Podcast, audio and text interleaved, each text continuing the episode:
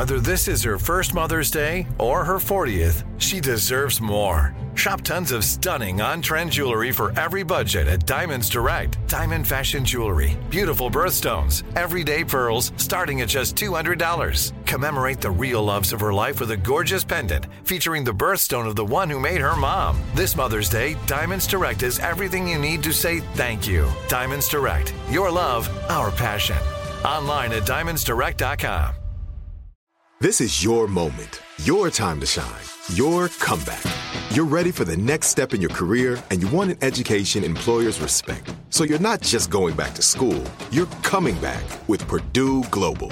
Backed by Purdue University, one of the nation's most respected public universities, Purdue Global is built for people who bring their life experience into the online classroom. Purdue Global, Purdue's online university for working adults. Start your comeback today at purdueglobal.edu. Hey, I'm Rachel Martin. You probably know how interview podcasts with famous people usually go, right? There's a host, a guest, and a light Q&A. On NPR's new podcast Wildcard, we have ripped up the typical script. It's part existential deep dive and part game show. I ask actors, artists, and comedians to play a game using a special deck of cards to ask some of life's biggest questions. Listen to NPR's Wildcard on the iHeartRadio app or wherever you get your podcasts. Hey guys, thanks for listening to Breaking Points with Krystal and Saagar. We're going to be totally upfront with you. We took a big risk going independent. To make this work, we need your support to beat the corporate media. CNN, Fox, MSNBC, they are ripping this country apart. They are making millions of dollars doing it. To help support our mission of making all of us hate each other less, hate the corrupt ruling class more, support the show. Become a Breaking Points premium member today, where you get to watch and listen to the entire show ad free and uncut an hour early before everyone else. You get to hear our reactions to each other's monologues. You get to participate in weekly Ask Me Anythings. And you don't need to hear our annoying voices pitching you like I am right now. So what are you waiting for? Go to breakingpoints.com, become a premium member today, which is available in the show notes. Enjoy the show, guys. Hello, everybody. We didn't want everybody to have to wait, so we jumped on and made sure that we could do a special edition for Breaking Points, a major day in the Biden presidency. What is it, Krystal? Well, two big decisions coming down from the Supreme Court with regards to the Biden administration's vaccine mandates and vaccine and test mandates. So one of them goes Biden's way, but it's the less consequential one, and the other one decidedly goes against Biden. So I'll tell you the first one um, that actually went his way, it was a 5 4 split, was on requiring healthcare centers that receive Medicare or Medicaid funding to have their staffs vaccinated. And in that instance, the Supreme Court said basically like, okay, you've got the the sort of stick of being able to say if you don't follow our rules, we're going to pull your funding. I guess we'll go along with that. The much more uh, broader, much broader and more consequential case was the one that uh, impacted all employers over 100 employees. And it said either your staff has to be vaccinated or they have to get tested on a weekly basis and wear a mask while they are at the workplace. That one was struck down. All of the conservatives on the court voted against it ultimately, sided against the Biden administration there. That was set to go into effect on Monday. So this has real world consequences right now. And effectively, Saagar, um, and I'm interested to get your take on this, but mm-hmm. a lot of this comes down to kind of where and who they think has power. So when Congress authorized the um, Occupational Safety and Health Administration agency, they wrote this law that gave OSHA very broad powers and said, you know, you can do basically whatever you want to make sure that workers are safe the Supreme Court justices, the conservative justices, seem very uncomfortable with that broad mandate. And what they indicated here is that they wanted specific language from Congress. We, of course, know that Congress is nowhere close to passing much of anything, let alone mm-hmm. something as controversial as this. So that's kind of the lines that this ultimately broke down along. It was very much what we predicted after listening to the oral arguments, and that's where we ultimately stand. Yeah, I mean, look at the and the and within the decision, and I do think this is generally keeping with it. They said, look, vaccine mandates themselves are not unconstitutional. They're like, but Congress has to do it. And this kind of uh, fits with some of the election, uh, the eviction moratorium stuff that we had covered previously around. A lot of this just goes just so how sclerotic our institutions are, such that Congress is so inept that the administrations try to do workarounds, which are clearly dubious legally at best.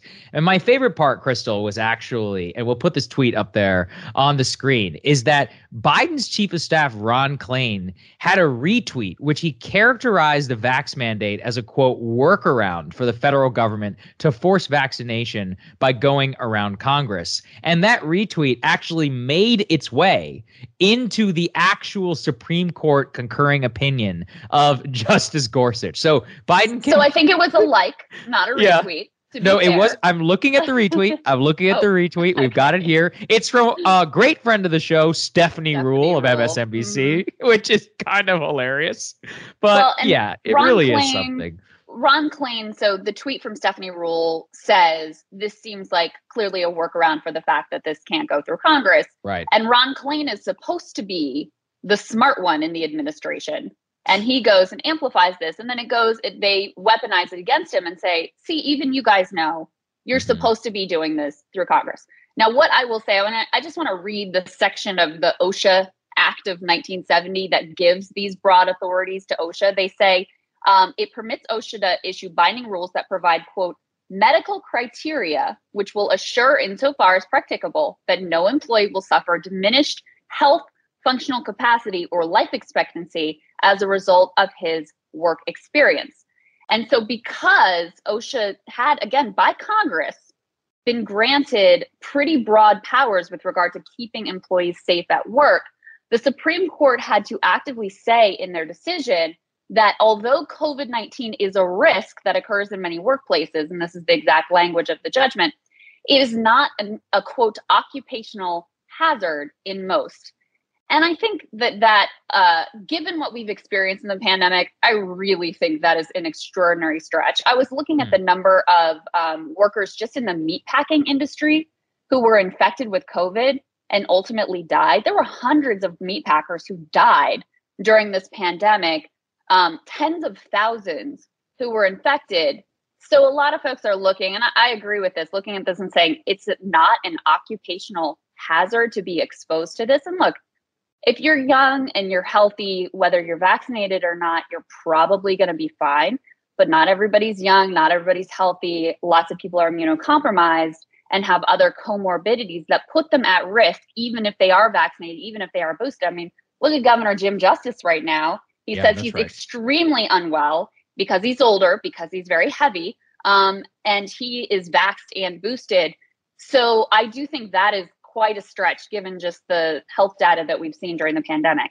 I think it's interesting when you put it that way. I hadn't seen that particular part of the decision. The part that I'd focused on was on the narrow part of it around kicking it to Congress ultimately.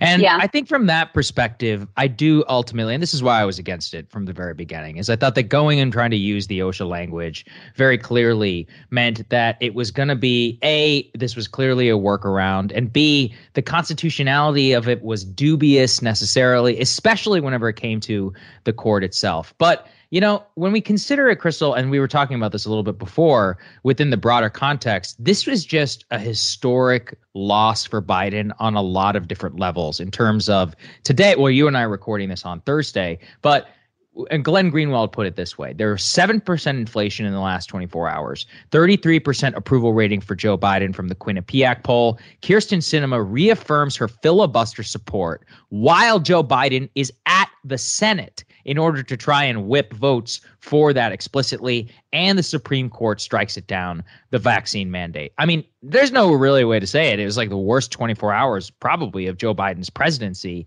And yeah. I think, you know, from it's interesting when I think about it too from that perspective.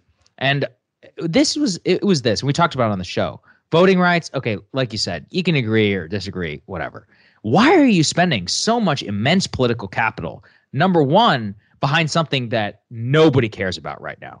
And number two, which is wasn't even going to pass. I mean, presidents only go to the Capitol in order to you know, spike the football and or put the real last ditches of pressure on senators for a big time vote.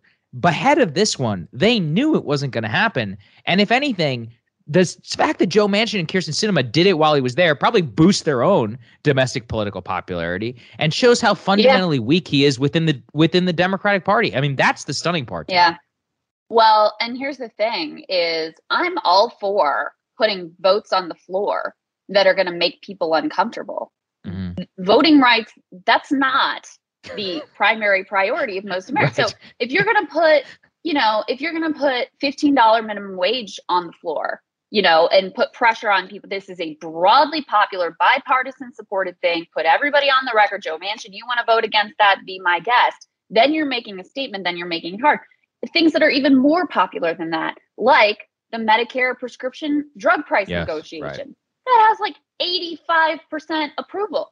Put that on the floor. Go to Congress. Make a point. Name and shame. Call them out. Put pressure all of those things. And then not only are you putting your own people under tremendous pressure to go along with things that are insanely popular in their own, their own states and they don't get to hide behind like, you know, the morass of build back better and these sort of broad talking points about overspending too much money. Do that. And then you're also demonstrating the American people like, oh, if you actually want these things to happen, then you need to back us and give people a reason to vote in the midterms. But that I mean, I, I can't even describe how pathetic and impotent their strategy ultimately is because like you said on the filibuster stuff you know they're not going to do the carve out for voting rights. Right. you know it's impotent. The very least you could do is ask for what you actually want which is the whole filibuster gone. So you're you're coming up with a carve out that's impotent to start with and that you know is going to fail. It's utterly demoralizing for anyone who's you know associated with it whatsoever the one thing I will say, um, and this is inspired by, did you watch our our great vice president's uh, interview with Craig Melvin at yes, all? She had I, some really. We will we will have coverage of this. I I promise yeah. people. Yeah. So she got asked by Craig Melvin, you know, like, isn't it time to to switch up strategies here um, on coronavirus? Because obviously, look, people, you should encourage people to get vaccinated, but you got a group that's just not going to do it. So what else you got? Mm-hmm. No answer whatsoever. No answer whatsoever. And so, I mean, you just look at this whole spectrum of morass and, and incompetence. And I just wonder if they'll actually take the Supreme Court decision and say, well, you know, things are bad with COVID and you're dissatisfied. It's really not our fault. If we did the thing we are supposed to do, it's the Supreme Court's fault, and use mm-hmm. it as a way to shift blame rather than as a way to say, all right, well, what can we do within our powers? What can we pressure Congress on to actually deliver for people? I hadn't considered that. Perhaps it could be the best thing ever. It could just make them say, look, to, especially to the upper middle class, people were really freaked out. They'd be like, look, we tried, but we got to move on now. Um, perhaps that could be the tack. I personally am sad because I think that the blue states and the deep blue blue cities like here in Washington um, and more will just use this as an excuse in order to keep masks forever. But that probably was going to be the case whatsoever. I mean, but when you put it all together, it's a terrible 24 hours for the Biden administration. It shows a couple of things too, which is that they are so inept that members of their own party don't respect them and so disrespect them that they get political capital by defying them on the very day that they come to Congress. By the way, this is a story that we skipped uh, on on on breaking points though. Krystal, I mean Stacey Abrams, remember her whole scheduling snafu where she just like fakes not appearing with Biden in the state where he happens to be appearing. And by the way, she has still not told anyone what that scheduling conflict was everybody in the Democratic Party who is, you know, at least has a pro is basically in any sort of purplish state is like stay the hell away from me. He has no support, has no ability in order to compel Congress to do anything. And then, you know, even when he did resort to try and do this, the SCOTUS immediately shut it down. So yeah. it's a big it's a big shot for for the president. It's I mean it really is domestically probably his worst day in office. I, yeah. I think that's almost inarguable. Here's what I would say. Look, I think the Supreme Court decision is wrongly decided and I, I also supported as you know the vaccine mm-hmm. mandate with the testing option. However, it does show you there's no substitute for having all three bodies of government be somewhat functional. So, you know, this isn't the first time that they've kicked things back to Congress, knowing damn well nothing is going to happen in Congress. president does have a lot of power. This president hasn't particularly wanted to use it using executive, um, using mandates. And, you know, I mean, we should be reluctant about seeing executives take a lot of power because we know that that's been used for nefarious ends many times. There's just no substitute for actually having the real checks and balances of the system. Today was, you know, was a great day for total institutional collapse, inaction, morass, leaving us nowhere, you know, nowhere better than where we started. I don't disagree. Uh, on my part, look, I mean, I was open about it. I didn't support the mandate. I do think the Supreme Court, in my opinion, made the right right decision. But I don't disagree that ultimately we do need to see Congress have weigh-ins on these things on a case by case basis. And even what we're and what I mean by that is exactly up or down. I mean, this is something that the Senate and the Congress, the House of Representatives used to have all the time. And we went astray a long time ago when we started packaging all this BS into these multi-trillion dollar bills that nobody understands and that everybody has cover for voting against. This yeah. is just one more case for let's just get rid of the blocks to that, force it to actually work because look, I mean, no one's going to save you all the way around. So you know, I, I, I don't know really what else to say. I thought it was important that we do this for people so that they can take away a little bit of not just our perspectives, but of the probably the biggest news in a long time. So I'm glad we yeah. did this, Krystal. Yeah, indeed. And to leave on a little bit of a hopeful note, um, something we did cover on Breaking Points, the movement on the right and the left regarding banning stock yes. trading is a model for how pressure can be applied and potential progress can be made when people, when politicians find it in their self interest to pursue something that is also in the public good. And so that's sort of a model that we should hold on to moving forward. Really well said. Time now for our weekly segment with the Daily Poster. Joining us this week, we have Andrew Perez. He is senior editor and reporter at the Daily Poster. Great to see you, sir. Good to see you, Andrew. Thanks for having me. Mm-hmm. All right, so you did some digging here, uh, along with one of your colleagues, of Pete Buttigieg and some of the money that is backing him. What little we can glean, and let's just say there's a, lot, a serious lack of transparency around this. Let's throw this tear sheet up on the screen. Pete Buttigieg's dark money donors, a dark money group started by the 2020 presidential hopeful, has not disclosed its donors as promised. Just lay out for the audience what you found here. Sure. Um, yeah, so a dark money group uh, started by Buttigieg after his presidential campaign um, has raised, uh, at least in 2020, uh, they raised seven uh, six-figure donations, uh, donations over $100,000, and mm-hmm. you know they raised several $50,000 donations as well, um, and they have not disclosed the source of any of that money. They had said that they were going to uh, last year, and actually, it even says so on their Act Blue donation page that they'll disclose their donors, but they, they have not huh. done so yet, and they did not answer uh, our questions about it. So this is the question that I have: How is it legal for somebody who is the transportation secretary to have a political dark money front group in the first place? Is this common? I mean, how does it work in terms of his affiliation? Yeah, well, so he stepped down from the group in 2020 uh, mm-hmm. when he when he was appointed uh, transportation secretary. But you know, if you look at the, the, group's website, it literally still calls itself Team Pete HQ yeah. on its Twitter page. So yeah, I mean, mm. it's pretty clear that this group is affiliated with him. Um, I think they had said that they were going to slow down uh, fundraising in 2021, and it, you know, the group really isn't doing much. But you know, I think we all understand that, you know, Pete is, uh, Buttigieg is young, he's ambitious, and he's definitely going to run for something again, right? So this is sort of his campaign in waiting whenever he's done uh, serving in public office. Yeah. So this is sort of like the shadow campaign that's there, you know, and people can funnel money there to express their support of him, whether the public knows who those individuals are not. Just put this in the context of there's been all of this, you know, castle intrigue here about, uh, Kamala Harris, everybody knows she's very unpopular, that if Biden doesn't run again, she'd be, you know, a, a, deeply flawed candidate. There's a whole lot of donors who've been having these reportedly secret meetings trying to figure out how they could sneak Pete in there instead. So just put your reporting sort of in the context of those broader conversations. Yeah, I mean, Buttigieg could very realistically be a 2024 candidate if Biden doesn't run or, or after that. So, yeah, I mean, I think. Uh, it's it's it's definitely important. You know, this group matters, um, and, and you know because yeah, Pete could run again for president. He could run again for something else. So um, you know, having a campaign in waiting is is a pretty uh, is a pretty smart way to you know to be prepared. I think the other thing about this is um, Pete liked to use the fact that he's young to indicate that he would somehow be different. You know, he talked about generational change, but this looks like the same old, same old, just with a younger guy. Yeah. Oh, yeah. I mean, this is you know, raising dark money is uh, is a very you know hardcore political move. Um, yes.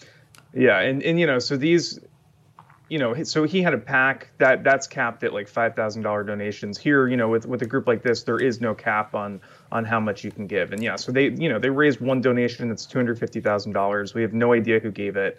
Um, we have no idea who gave any of this money. And you know, one of the things that w- that we think is relevant is he, you know, he's running the transportation department that's going to be tasked with spending more money than any other cabinet agency uh, from the infrastructure uh, bill.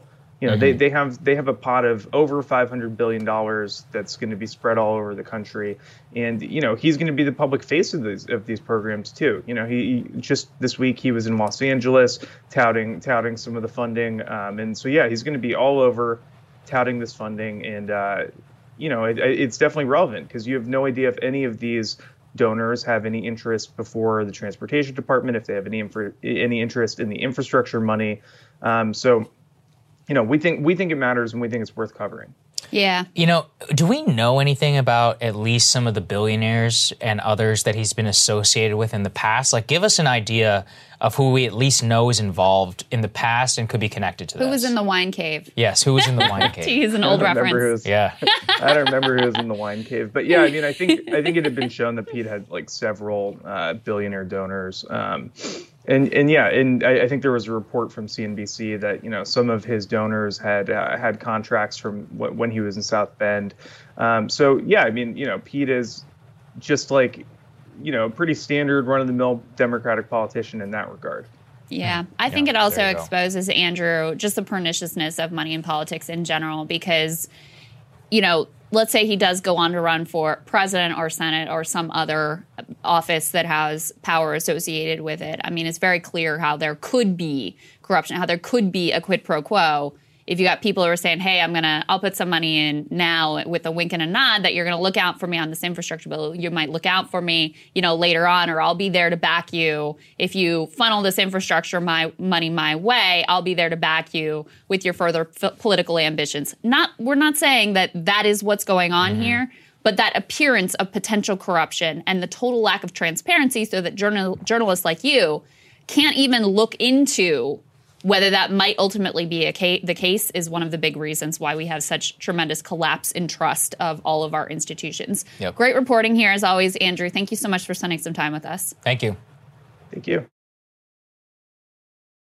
We've got some new uh, disappointing details coming out about AOC and her commitment to the labor movement involving a great friend of the show here, Christian Smalls. Let's go ahead mm-hmm. and throw this tear sheet up on the screen. Uh, uh, according to the New York Post, Amazon workers were heartbroken after AOC bailed on a promise to march with them. This actually pertains to uh, an action that happened over the summer. AOC had um, said that she was going to come, and then Christian Smalls told the Post she decided to pull out and didn't really give a reason. He said, I figured she would follow her word, and it was heartbreaking. I felt bad for the workers that were excited to see her. It was a slap in the face. And because she sort of stood them up with that last rally, they didn't even bother reaching out to her for a second one. For yeah. the second one, which again, it's just it's sad and it's disappointing, especially because um, AOC had been a public face of the campaign against Amazon yeah, um, with New regard York. to right. you know in New York bringing their headquarters there. Obviously, she consistently speaks out about labor rights and you know unionization. So the fact that she had indicated she would be there and then decided for whatever reason to pull out without explaining to them why. It's just disappointing, especially when, listen, Congress is broken. There's not a lot getting done there. So using your large platform to call attention to these kind of struggles would be an incredibly significant and important thing to do. I mean, the labor struggles that are going on, right now are the best thing that's happening in America. If you've got a platform, you care about these issues, you should be using them to do everything you can to push those workers forward rather than disappointing them. Yeah, and her office just declined to comment. They didn't even give a reason. I mean, you shouldn't. You should give a reason. You know, at least something. Yeah, I mean, anyone why- would understand if there was some legitimate Right, oh, maybe had there was a vote, vote or yeah, whatever. Whatever. I mean, come on. But yeah, she didn't show up. It's also kind of surprising to me that it didn't. It took until now for this to even come out. But yeah, look, I mean, it goes to a lot of the virtue signaling politics that we have, which is something we were talking about in our show on Monday. Which is that you have, like you said, you have a bunch of people who are right wingers who are like big pharma, corruption, all this, and they don't want to do anything about big pharma. And then you have a bunch of people who are LARPing and tweeting about unions. And like every once in a while, you know, they'll show up with like a photo or something. But yeah, I mean, this is this would have meant all the world to them. I mean, we had Smalls here on the show. Oh, like got him on multiple times. The great. thing is with Smalls is that he's not just what they're as I understand it, he's trying to certify like a new union. That's a real, really tough thing to do. Very uphill battle, a lot of legal and logistical hurdles for him to have to handle, given the fact that he was unfairly tarred, you know, by this company in the first place. This is not somebody who you should if I mean if he had asked us, for example, and we would have said that we were gonna go, like we absolutely would have done it. Like you can't not. And you know, we're much less important or at least visible than she is. So I think it's very hypocritical, and, that, and especially that you won't give an answer as to why. What's the reason? You know, at least provide an, at least lie. I don't know. Pretend that you care. Least- they don't. I mean, I just don't. I don't understand. What's the risk? You Yeah, know? I- I agree. What's the Right. risk in showing up and lending your support to what is ultimately a courageous stand? Chris Smalls lost his job yeah. because of his willingness to speak out. And he has put himself out there as many other activists and organizers ultimately have because you know the power that corporate America has, and especially Amazon. So to sort of, you know, disappoint them and and and not even have a good reason or explain a reason why you did so is um it's just disappointing. Some interesting news on the Epstein front, even though Ghislaine Maxwell has now been convicted. You guys will remember they brought on for the BBC uh, expert lawyer in order to analyze the verdict. Alan Dershowitz, who was literally a lawyer for Jeffrey Epstein, also was on the Trump impeachment case. All goes all the way back to the OJ trial. He never really see, he doesn't have a spotlight that he doesn't want to miss. Anyway, uh, it has now come out. Let's put this up there on the screen. Alan Dershowitz used his leverage with Trump and his proximity there and lobbied him to preemptively pardon Ghislaine Maxwell after speaking to her family. Now, what they say is that there was a phone call between Alan Dershowitz and a ma- member of the Maxwell family, at, w- at least of which he then lobbied the Trump administration in order to try and get a pardon for her. Now, this is really interesting because and Dershowitz obviously had a lot to lose from this trial. The reason why is that some of the testimony and accusation relied on Virginia Giuffre, who is one of the accusers in the Maxwell trial and in the Dershowitz allegation. She accuses Alan Dershowitz of sexually assaulting her when she was underage. She's also a prominent accuser against Prince Andrew, as well as many other different billionaires and powerful people. You can go and look at the list of people that she's named he wanted to part or wanted to push a pardon for the Maxwell family because he himself helped broker the sweetheart deal for Epstein.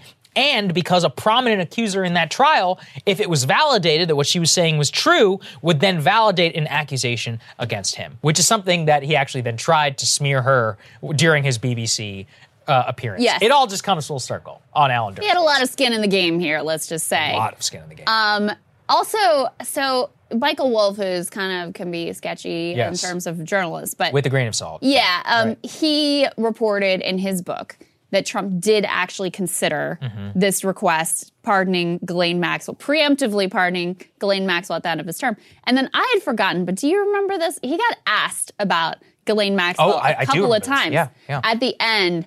And he said, he told reporters at White House coronavirus briefing about Ghislaine Maxwell, quote, I've met her numerous times over the years, especially since I lived in Palm Beach, and I guess they lived in Palm Beach, but I wish her well, whatever it is.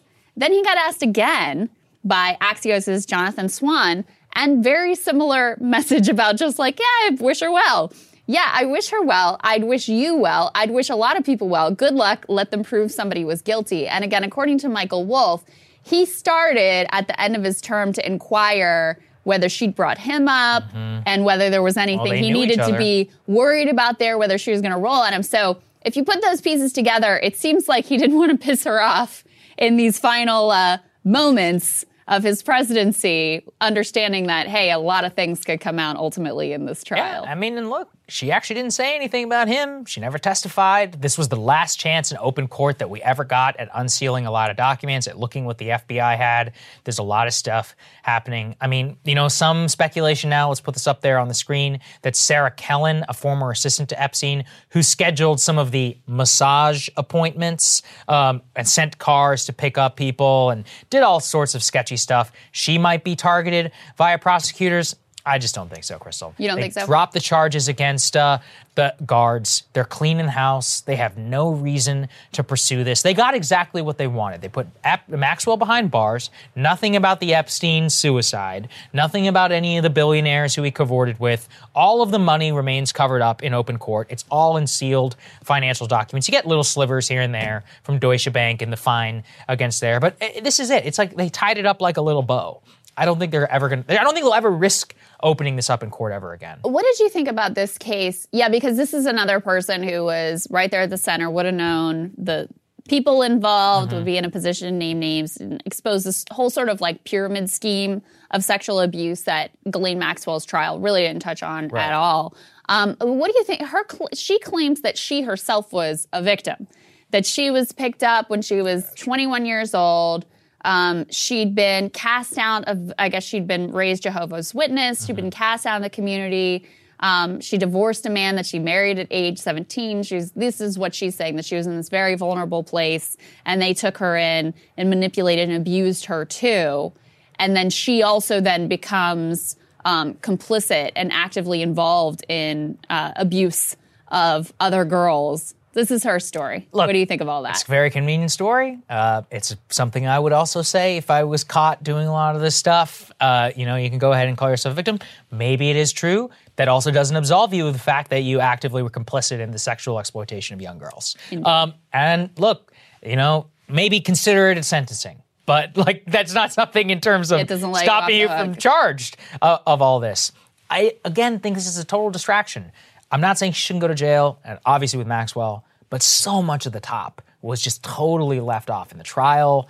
I mean, Der- the, this Dershowitz thing is much more of a glimpse into how this stuff really works. That's right. Do- wants to get her pardoned so he can get off the hook, make sure he doesn't get accused. He wants to make sure that a lot of the other people that she accused, Virginia Giuffre, Ehud Barak, the Israeli prime minister, all these guys who slept at Epstein's mansion on multiple occasions. I mean, all the billionaires, Leslie Wexner, you know, just for some reason signed over like what power of attorney or whatever. It is That- a little that glimpse. stuff is just gone. It is Like, a little glimpse into how this game was played and how they got away with it for so long. Because in Dershowitz, just as as one example of someone who was involved in this whole sordid affair, and of course he denies any Mm-hmm. Yes, allegations denies of impropriety or Right. um, anything that's been you know that he's been accused of. But here's a, a guy who has know, extraordinarily prominent Mm-hmm. in American public life. Um, who has a- direct access to the president of the United States, who has direct access to you know the airwaves on BBC and also on Fox News that day too. By the way, they did disclose the conflicts of interest that he has. Um, he's extraordinarily prominent lawyer, so he's well connected within sort of the legal judicial realm and is able to secure this sweetheart deal, help to secure the sweetheart deal for Epstein. So you see the way that power protected power. And that is the story of how they got away with this for so many years before there were ever any potential consequences. no, I think that's exactly right.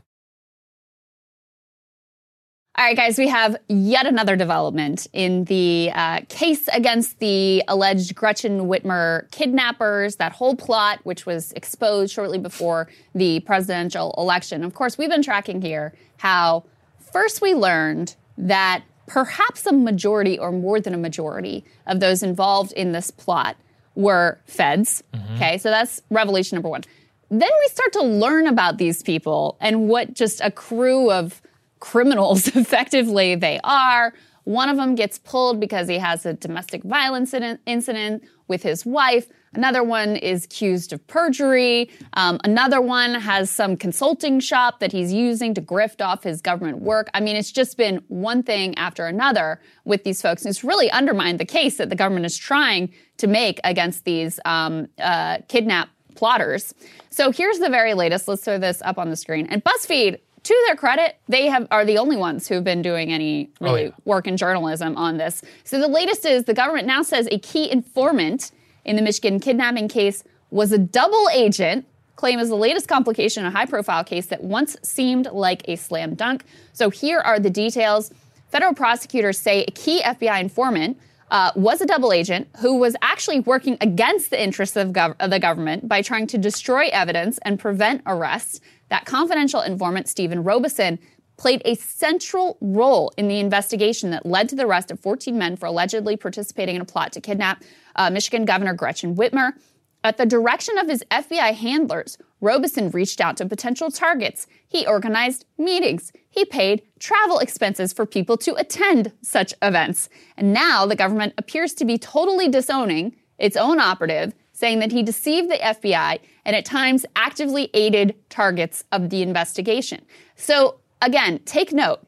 They actually, at the direction of his FBI handlers, he was reaching out to targets, mm-hmm. organizing meetings, paying for travel expenses. This was all at the government's direction. That shows you how influential these informants were in helping to create and facilitate this plot uh, against Gretchen Whitmer, which is, you know, that's all stunning in and of itself because you're not supposed to be actually creating plots. You're supposed to be observing and exposing them, not, you know, facilitating them and inventing them out of whole cloth.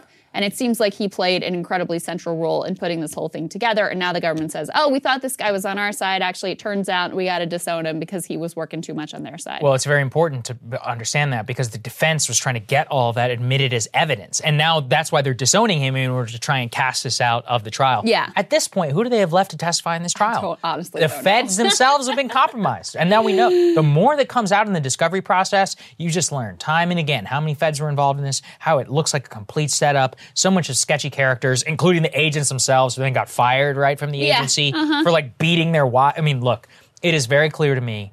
If, if they know what's better for them, they should drop the case because the more that continues to come out on this, I'm not standing for the people who they're charging, by the way, but I also think that they very clearly at least got up to that line of entrapment here. And that the more it comes out, it's an embarrassment to them, to the Federal Bureau of Investigation we continue to just learn how much they leverage informants and allow them to commit crimes and try to use them in order to set people up.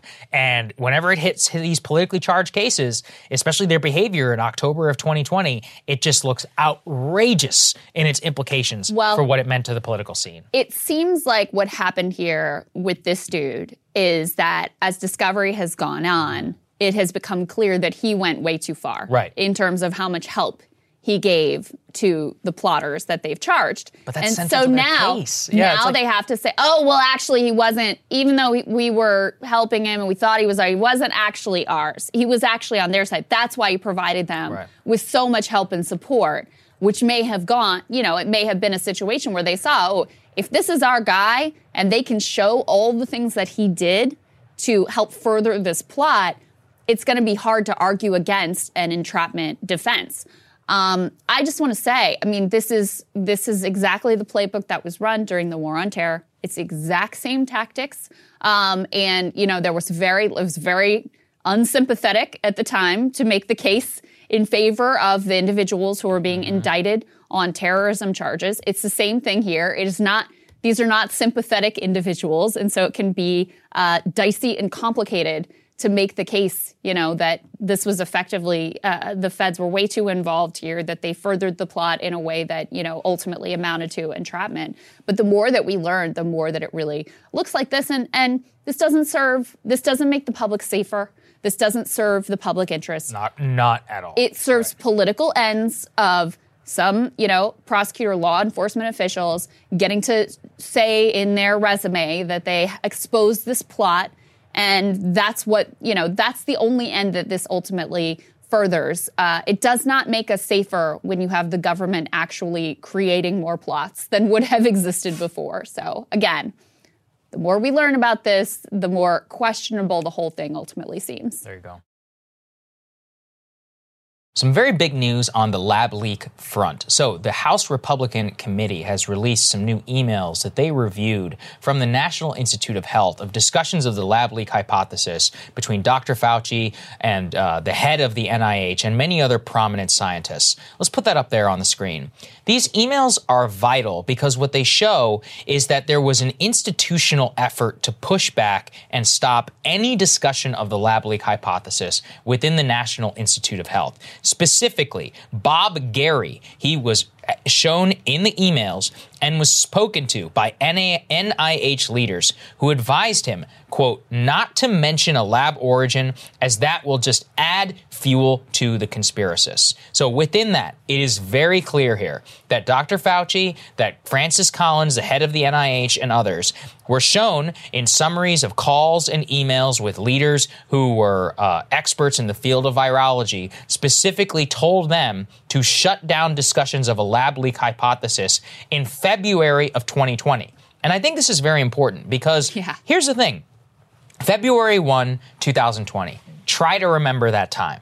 There was no discussion around coronavirus. I looked it up actually. Our very first, I was freaking out a little bit around then. I got a call from a friend of mine late January who said, This is a big deal in China. I'm looking at the data. This is a disaster for old people. We are going to have a massive lockdown in America. The first segment that we did on it was right after Valentine's Day, late February on Rising. Wow. Uh, I actually went back and found it. So, but that's again, it just shows you that February 1st, 2020 was a very, very early time.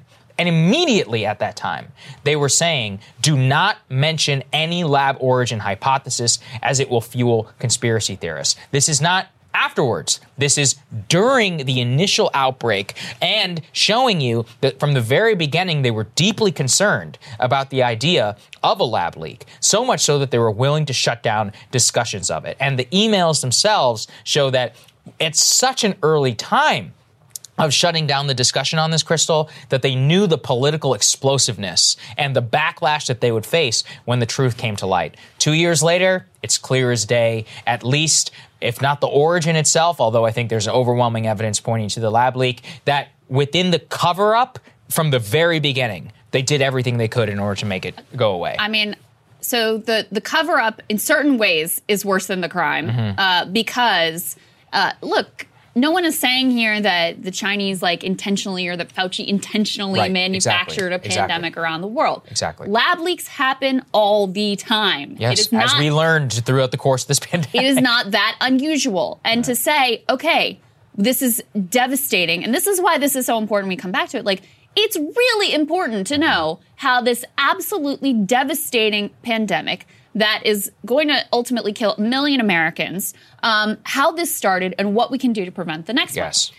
And so, what you see in these emails when you read them, the initial instinct from the scientists that Fauci is consulting is that it probably came from the lab. Oh, yeah. They, Yeah, right. they say it's, you know, 70 30 or 60 40, Mm-hmm. that they think it, it probably came from the lab versus natural origin. And then over the next couple of days, they say, well, maybe it's more like 50 50. Well, 50 50 is still like, you know, that's, Hey, a, that's, that's a jump ball. that's like, okay, we have competing theories and we need to air this out and evaluate the evidence and do investigations and mm-hmm. figure out what the hell happened here. And what they say is that further debate, this is the direct quote, further debate, and they're talking about on the origin of, of the pandemic, would do unnecessary harm to science in general and science in China in particular, and that it could also damage, quote, international harmony. Those were the words of Dr. Collins, a former director of US NIH. They're not worried about science in general or science in China in particular, because if you were worried about science, you would want to find the truth. Right. Because that's what sci- science is supposedly about. What they're really worried about is the things we've talked about here. They're worried about their grant funding, they're worried about their projects, whatever their pet mm-hmm. projects are that they view to be career enhancing. That's what they're really ultimately worried about here. This is truly a smoking gun, especially when you think about the way that Dr. Fauci talked totally dismissively of the, The lab leak whole year of hypothesis. 2020, yes. He's still to this day holding on to the wet market theory. Which not even China stands behind anymore. That's what I love. So, I mean, to to look at the tone of these emails which are start off as very like i actually think it probably came from the lab to like i'm it's i'm 50-50 here and then to compare that to the public tone from fauci mm-hmm. is just completely it's just obvious that he was playing politics he liked for political reasons a certain theory not because that theory was more likely and then the rest of the media he sets the tone for the rest of the media. This theory gets completely blackballed. You can't discuss it or you're a racist. That was the real right. move was to yeah. say you oh, can't oh, yeah. even talk about it or you're a racist. And now here we are so many months and years later with mounting evidence that actually the obvious thing that likely, you know, that scientists thought likely happened is, you know, increasingly evident that that is probably what occurred here. But the the perverting of science for political ends, this is a smoking gun proving that that is what's been going on all along. Yeah, it's really awful. And it again just shows you about the cover-ups and the lack of the the lack of rigor in our journalistic institutions to look past the clear ideological cover-up of all of this and have no curiosity. Why does the House GOP have to do this? Many journalists are well sourced enough too. in order to go and get the data for themselves. They could have done it in June. They could have looked at the spike protein and all of the unique elements of this virus back in June of 2020 when Bret Weinstein went on Joe Rogan's podcast to tell the world about it. Why did it have to go that way? You know the answer. And the most cowardly and disgusting thing that Fauci does is he conflates criticism of himself with criticism of science. Mm. And most recently, when Rand Paul was questioning him before Congress, a really cowardly move he made was to suggest that criticism of him is conflated with death threats and that you are thus responsible for death threats against him and his family by criticizing of him. When you're in the public eye, it comes with the territory. I know that sounds very callous. We get uncomfortable and odd messages all the time. I'm, ha- I'm like one ninetieth famous as Dr. Uh, no, one nine thousandth famous as Dr. Fauci. And that's just simply how it goes to have the unique privilege of having this job and being able to speak on this platform. Same whenever it comes to Fauci. And this is how this all went down. Let's take a listen. You deny, you deny, but the emails tell the truth of this. No. This wasn't the only time. Your desire to take down those who disagree with you didn't stop with Harvard, Oxford, and Stanford. You conspired with Peter Daszak, who you communicated with privately, and other members of the scientific community that wrote opinion pieces for Nature. Five of them signed a, a paper for Nature, an opinion piece. 17 signed a paper that called it conspiracy theory. The idea that the virus could have originated in the lab. Do you think words like conspiracy theory should be in a scientific paper? Senator, I never used that word when I was referring to it. You're distorting virtually everything. Did you communicate with the five scientists who wrote the opinion piece in Nature where they were describing, oh, this, there's no way this could that have come from, was from the not lab? Me. What I did you did, talk with any of those see, scientists but privately? You keep, the, you keep distorting the truth. It is, it did is you stunning talk, how did you, you do talk that. to any of the scientists privately yes. who wrote the opinion? You did. Well, what were they telling you privately? Well, let me explain. You know, you're going back to that original discussion when I brought together a group of people to look at every possibility with an open mind. So you, not only are you distorting it, you were completely turning it around as Were most of the scientists do. that came to you privately, did they come to you privately and say, no way this came from the lab? Or was their initial impression, Dr. Garry and Dr. others that were involved, was their initial impression actually that it looked very suspicious for a virus you know, that came from a lab? Senator, we are here at a committee to look at a, a virus now that has killed almost 900,000 people. And the purpose of the committee was to try and get things out how we can help to get the American public.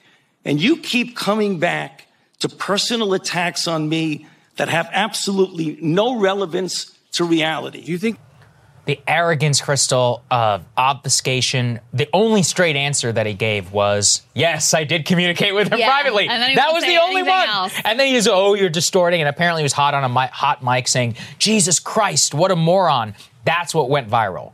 People love the fact they're like Fauci owns Rand Paul. Rand Paul is an ownable figure. I get it. Um, well, that's that goes back to your point. Yeah about how it sucks that this is partisan. Yes. Because then, I mean, yeah, Rand Paul, he wants his political moment and he gets and fine, political you know? hay out of that. That's his incentive. And it does mean, mean that you should be, you know, leery and be have questions because he has he has an incentive here to create these moments as well. But yeah, when the media isn't looking for these answers, Mm-hmm. when the Democratic Party, this shouldn't be partisan. Everyone should want to know how this started and what we can do to make sure it doesn't happen again. Democratic Party actively wants to cover up any any nefariousness that was done here in the early stages. It's damning. It's utterly damning. They had caught red-handed acknowledging at the beginning. I mean, he's right. They they convened these scientists, and their initial instinct was it probably came from the lab. At least some of these scientists said eh, it looks looks very unlikely that this would have developed in nature. They cite the like furin site or whatever, and say it's very Furin unlikely yeah. that this naturally developed. Um, and then the pu- so that's their internal discussion, and the public discussion is it didn't come from the lab. I'm very certain the evidence shows it. We're going to publish this uh, this piece in Nature that really just totally shut down. I mean, that one piece was so effective in shutting down any other lines of inquiry from the media. For the media over a year. slavishly follows along, introduces this talking point that if you even say anything about it, you must be a racist, you must be a Trump white nationalist hack or whatever. And this is it. This is the roots of the cover up right here before your face, as clear as clear as day. Yeah, and unfortunately, you'll hear about it on YouTube. You're never going to hear this in the media. You'll never hear it. You know, everybody's going to say it's some Republican conspiracy or whatever. And this guy, he'll probably retire with a freaking award from Presidential Medal of Freedom or whatever. I don't know what to say about this world. Okay. Indeed. All right, guys. Thanks for watching. We're going to have more for you later. Hey, I'm Rachel Martin. You probably know how interview podcasts with famous people usually go, right? There's a host, a guest, and a light Q&A. On NPR's new podcast Wildcard, we have ripped up the typical script. It's part existential deep dive and part game show. I ask actors, artists, and comedians to play a game using a special deck of cards to ask some of life's biggest questions. Listen to NPR's Wildcard on the iHeartRadio app or wherever you get your podcasts. Hey, girlfriends, it's me, Carole Fisher, back with another season of the global number one podcast, The Girlfriends. Last time, we investigated the murder of Gail Katz. This time, we're uncovering the identity of the woman who was buried in Gail's grave for a decade before she disappeared. Join me and the rest of the club as we tell her story. Listen to season two of The Girlfriends, Our Lost Sister on the iHeartRadio app, Apple Podcasts, or wherever you get your podcasts. Get emotional with me, Radhi Devlukia, in my new podcast, A Really Good Cry. We're going to be talking with some of my best friends. I didn't know we were going to go there on I'm this. go this. People that I admire. When we say listen to your body, really tune into what's going on. Authors of books that have changed my life. Now you're talking about sympathy, which is different than empathy, Yeah. right? Never forget, it's okay to cry as long as you make it a really good one. Listen to A Really Good Cry with Radhi Devlukia on the iHeartRadio app, Apple Podcasts, or wherever you get your podcasts.